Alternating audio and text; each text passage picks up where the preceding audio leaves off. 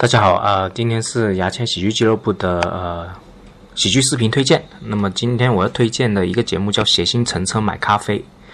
宋飞主持的。那么这档节目是在网飞 Netflix 上面，呃，已经出了五季了啊。然后呢，它的形式就很简单，就宋飞，呃，拿一部车，不同的车去载一个喜剧演员，然后宋飞带他去咖啡厅喝茶，然后去逛。有点像一些散步节目，然后每一档节目、每一集节目到十十五分钟到二十分钟之间。那么这档节目啊，为什么推荐呢？是因为这这档节目是很轻松的，而且如果你是喜剧爱好者的话，你去看这档节目会会觉得很有意思，因为他会访问不同的一个喜剧演员。你要就是可以挑一些你喜欢的喜剧演员去看他们的聊天，或者说去拓展一些你没没看过的喜剧演员，看看这个人讲话有没有意思。呃，因为你们大家看那个，如果大家都看过喜剧专场，就是脱口秀演员讲一个小时的专场的时候，你还是会觉得有一些门槛，或者说看的时候很累的，因为我们的母语是普通话。那么你说英语的话，就看英语再加字幕的话，就会很累。特别是那些梗啊，还有一些知识点啊，其实，在深夜看的话特别累。说真的，我也会特别累。但是看这档节目，就是谐星乘车买咖啡的时候呢，就比较轻松，不需要用脑子。你适合吃饭的看，或者说坐车通勤的时候看，不需要用脑子去看。哎，我觉得是很好。然后 B 站，如果你搜这个谐星乘车买咖啡，也是有的。那么我还是简单介绍下，介绍一下宋飞啊。宋飞可能，如果大家都去呃从事喜剧行业，或者说对喜剧有兴趣的话，宋飞也是一个比较出名的一个人了。大家可能都嗯，起码都听过他名字。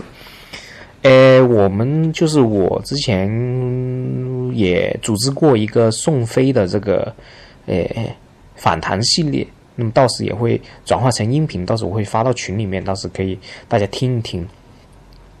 然后宋飞是一九七几年的时候去俱乐部里面讲啊，就是讲 stand up 啊各方面的。然后呢，呃，七八几年就已经上 Tonight Show 里面去，诶讲就是表演了。当时上 Tonight Show 的话，就就是最好的脱口秀演员才能上电视的啊。就上电视是个很难的事情。后来他做了一档节目叫《宋飞正传》，那么做了九季。那么《宋飞正传》到现在也是美国最最好、最出名的一个情景节目来的。那么《宋飞正传》的这个特色就是毫无主题的特色。那么宋飞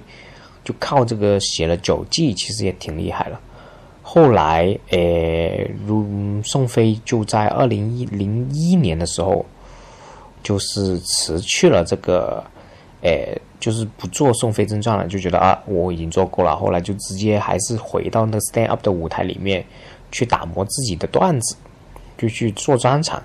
就大概是这样。我后面会专门去详细讲讲宋飞这个人，但是大概大概整个宋飞的例子是这样。那么宋飞依然是美国，诶，到现在也为止也是美国最出色的喜剧演员之一，就是。已经是大师级了，虽然很多人觉得他不是很好笑啊，包括我，但是呃，他依然是很好笑的一位演员，嗯，所以这个节目大家有兴趣去可以看一看，而且宋飞在这个节目里面去讲了一个观点，就是说他为什么做这个节目，首先是这节目不累呀，就是他呃，宋飞说过在节目里面说。我去其他那些腾台秀这些节目，即使是聊天也好累了，因为每一个内容都是自己要背好的，每一句话都要节奏对。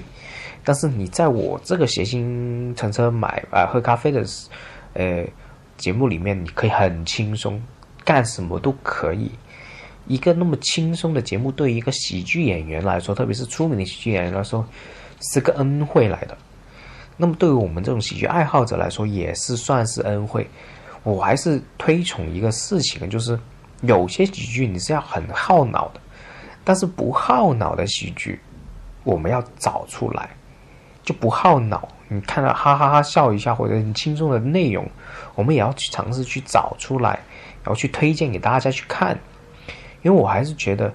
诶，喜剧是应该多元化的，不应该永远是那么深沉、那么严肃啊，那么表达自我的。呃，无脑喜剧也是非常好的一个种类，然后我们也是需要去看的。嗯，所以谐星买咖啡就，呃，大家有兴趣可以看一看。我重申一遍，在 B 站，我不知道现在封了没，可以再找找。然后在网飞，网飞 Netflix 上面也有。那网飞呢，我其实是这样的，我之前也没怎么上过，后来我去，因为觉得贵，后来我去淘宝去搜这个套餐的话，才一个月六块多，就是网飞的会员，一块一一个月才六块多，然后你可以。等于有个新的世界，我觉得六块多，呃，优酷会员也要十九块多，网飞一个翻版的网飞会员才六块多，我还是建议大家如果有翻墙的功能的话，还是买个网费会员去看一看，那里有很多 stand up 的，呃，视频看，包括这个我刚刚讲的这个节目，与完整都有，呃，那么今天的推荐就到这里了，大家有兴趣可以搜一搜哈，那么。想进这个我的这个喜牙签喜剧俱乐部的话，就可以关注我的公号“牙签的千言万语”，两个“签”都是牙签的“签”。嗯，我每一周都会推荐一个我觉得好笑、好玩、我喜欢的一个喜剧视频给大家。好，就这样，拜拜。